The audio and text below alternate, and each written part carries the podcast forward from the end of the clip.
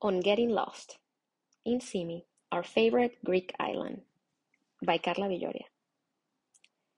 We're lost. Well, more accurately, we're Google Maps lost. You know, when Google takes you through questionable pathways and you follow it anyway, trusting blindly on this technology we have become extremely dependent on, even when all signs point to a glitch. I wonder how people even got to places before it existed. And then, remember I actually grew up in that world, and if my terrible memory serves me, I think we got lost a lot less. But who knows? 16 feels like two decades ago. Because it was. Our intended destination is the castle ruins. The best views of the island, our hotel host said. Up in a hill from the picture perfect touristy town of Gialos next to the water. There's a clearly marked path leading there from town, but Google took us the short way from our hotel, and we're following it, god damn it. We're basically hiking, although totally unprepared and under the blazing sun. We go up and up. It must be up, right? Until we get somewhere. Is it our destination? Unclear, but we're somewhere very high up and the view is worth the way.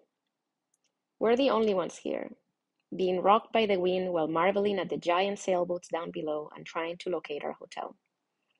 The perspective from up here changes my limited understanding of the island. Water extends infinitely and in places you wouldn't have guessed, like behind the town. Look, there's a bay, and beyond the hill we just climbed. Whoa, a pretty beach.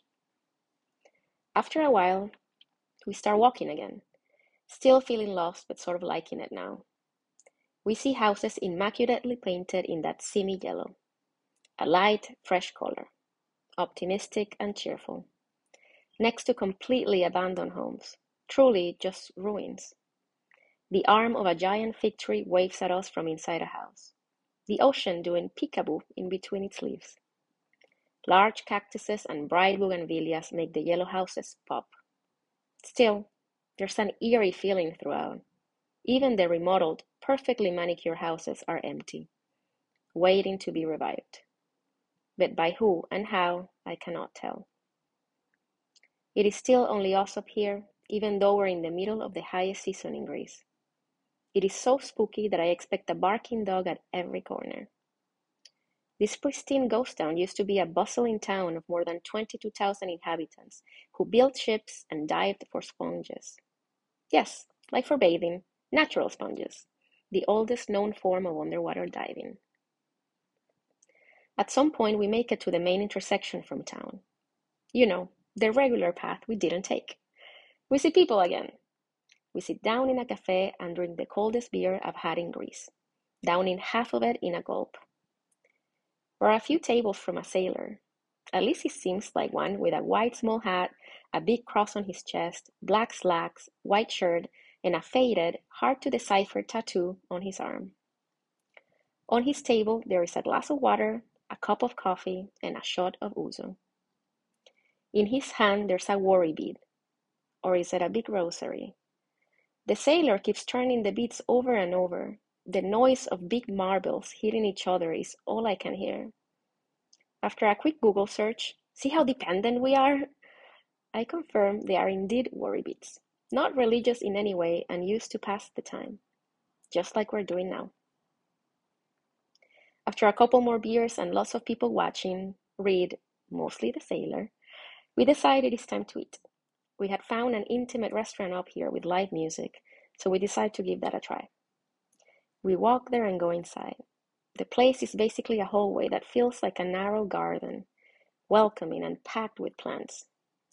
We sit against the wall and devour fried feta with fig jam, probably my favorite Greek starter, and a plate of Symi shrimp, little pan-fried shrimps eaten whole.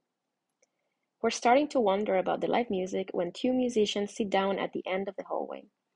She has long curly hair and is in a bright red dress. He has a guitar in hand, a round face, and a white beard.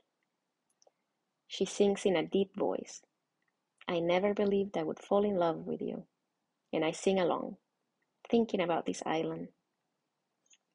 We had arrived at the shiny Symi Bay at 11 a.m. that day, admiring from the ferry the many small yellow houses layer up the tall, craggy mountain we're in now.